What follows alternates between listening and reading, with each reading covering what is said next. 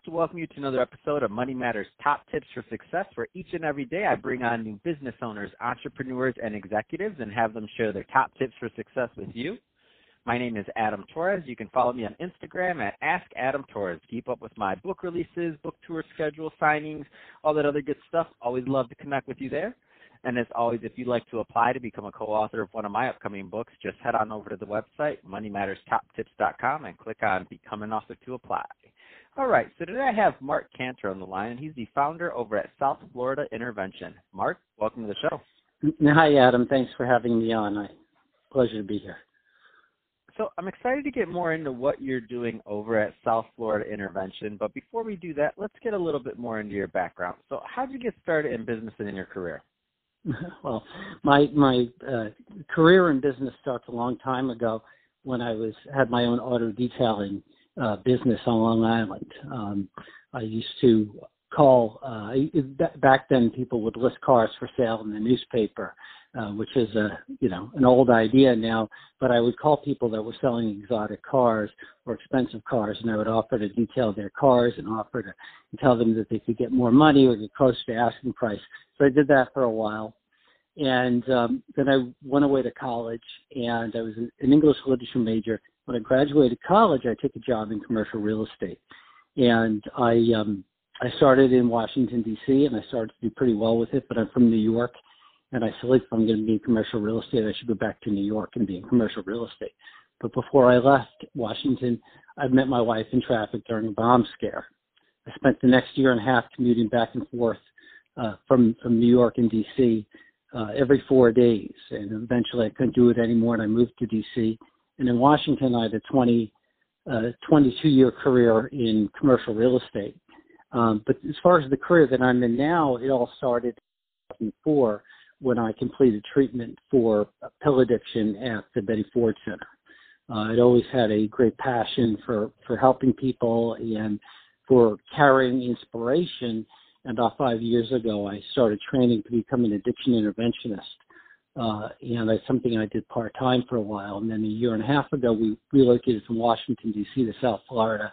And I started South Florida Intervention, and I've been doing it full time ever since.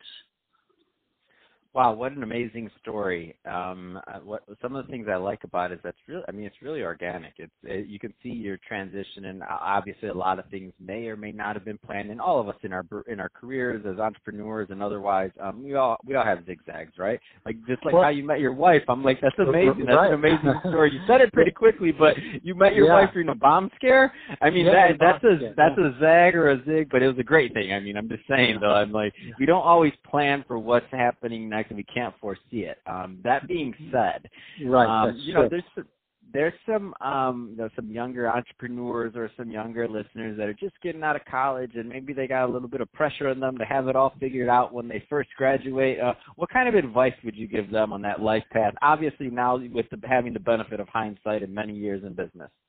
Yeah, well, I'll tell you if I could if I could redo that portion of my life, uh, I wouldn't be in such a rush. You know, I got out of college, I, I, I automatically was, I was very driven. I came from a family that was very driven and I had to have the answers right away. And that's something that ultimately hurt me, uh, rather than just saying, you know, the next couple of years don't matter. Let me, what do you asking myself, what do I really want to do? What do I really want to do when I grow up?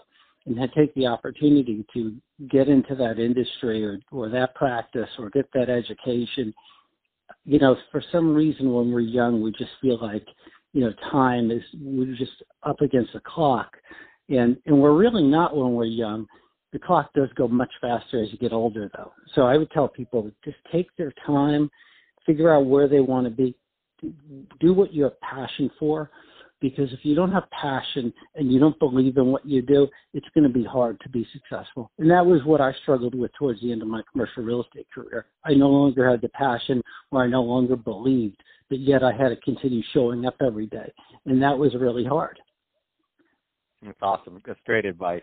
Um, and so let's switch it up a bit. I want to, Mark, I want to get more into, and you mentioned briefly, but I want to get a little bit deeper into it you, um, on what you're doing as founder over at South Florida Intervention. So first, tell me a little bit more about the business, please.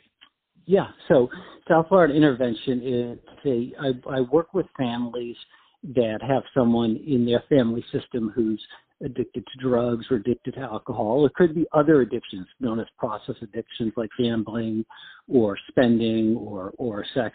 Any one of those dopamine releasing activities are potential addictions. And I help the family get organized, help them understand treatment options. Um, I help them process and really go from crisis to solution. And then what we do is we stage, you know, we stage a, an intervention, which is a little bit like what you see on TV, but not, but not quite. Don't, don't try this at home, folks. And we do the intervention and we, we get the person to the individual, we call them the identified uh, patient to accept treatment. We hope to inspire them to accept treatment, push them a little bit, and then we deliver them treatment and we spend the next six months working with the family, working with the treatment team, making sure that uh, recovery is going the way it should. But a big thing is that, and a lot of people don't realize this, it's really about the family system more than in, than it is about the individual. It's about the collective. Wow, and uh, and obviously this is going to change from person to person and addiction to addiction and situation to situation and also family situation as you just mentioned. But you know, um, over time there there are some some themes that do arise. Uh, what are hmm. some of the the kind of themes that are, that arise to when you know that if you're maybe one of these family members from the outside looking in, of knowing when hmm. it's time for them to reach out to someone like um, like what you're doing over at South Florida Intervention? Because I don't think everybody always knows. Yeah, you know, um, people have a misconception that someone that's an addict or someone that's a, an alcoholic is uh, they, they have that that vision of the Bowery. They're in a trench coat underneath the bridge, or they're homeless. Yeah. And a lot of times true. that's not the case at all. You know, in the last three days, I've spoken to families where um, one was a you know successful attorney, one was in medical school, and the other was an entrepreneur on several businesses. And so it's not as blatant as you might think. And I think what mm-hmm. throws people off is if he or she is making money or doing well in school that how could there be a problem or if they they have advanced degrees how could they possibly be an addict or an alcoholic but i want to assure you that it is an equal opportunity uh, disease just just like cancer and mm-hmm. you don't the longer you wait the harder it is look the truth is someone who's an alcoholic could spend years drinking themselves to death an opiate addict could be dead tomorrow so it depends on the drug but it always makes sense to have the conversation, and we can help you figure out what the right next step is. Doing nothing is seldom the answer. That's awesome. Um, so, Mark, if somebody's listening to this and they want more information on South Florida intervention or to seek out resources, um, what's the best way to kind of arm themselves for that discussion and to kind of go further down that path? So the the, the uh, there's a lot of resources out there. Um, there's a lot of competition in the in the in, in the in the treatment field around the country. So one of the things I tell people that we do is we help guide you towards good treatment options, take uh, steer you away from bad treatment options. Um, and you know, one thing that people should realize, and I think this is important, is that treatment centers spend about five thousand dollars to acquire one patient. So if you call a treatment center and, and it turns out that that your that your loved one has a mental health issue or was or is dual diagnosed with a mental health issue and an addiction, you know that treatment center may be licensed to do that, but it's not what they're known for. But it's going to be hard for you to know that, and that's what we do. You know, I, I spend a lot of time visiting treatment centers, uh, so I have a very good look inside them, and you know, well, I, I know right away when I walk in, do I walk in and do I feel like, is this a place I would go? Do I feel like the staff is really proud of what they're doing? Or is it kind of, you know, am I not getting that feeling? Tomorrow I'm heading to Dallas and I'll be looking at four different treatment centers there. So, um, but people can, if people want to know more, um, my website is southfloridaintervention.com. My social media is is at Help for Addiction uh, and I'm also happy to give my telephone number. It's 561 961 4033. And again, and, it's South Florida. You brought up a good point. SouthFloridaIntervention.com. Uh, so yeah. You brought up a good point. So uh, you, you said you're going to Dallas. So do you um, speak with and, and take on clients from across around the country, or only in South Florida? No, I, I work with people around the country. Um, you know, I've I work with people on the West Coast.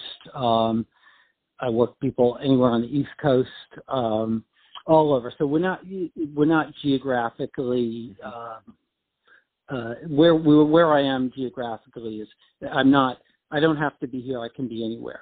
Um, the most important Perfect. thing when you're hiring an interventionist is you know somebody you feel comfortable with and somebody you feel understands your family system. Awesome. Um, well, hey, Mark, I really appreciate you coming on the show today and sharing more about your background and all the great work that you're doing over at South Florida Intervention. And to the audience, as always, I hope you got a lot of value out of this. Uh, if you did, don't forget to subscribe to the podcast, leave me a review, do all those great things we do to support our podcasters. I really do appreciate it. And Mark, thanks again for coming on the show.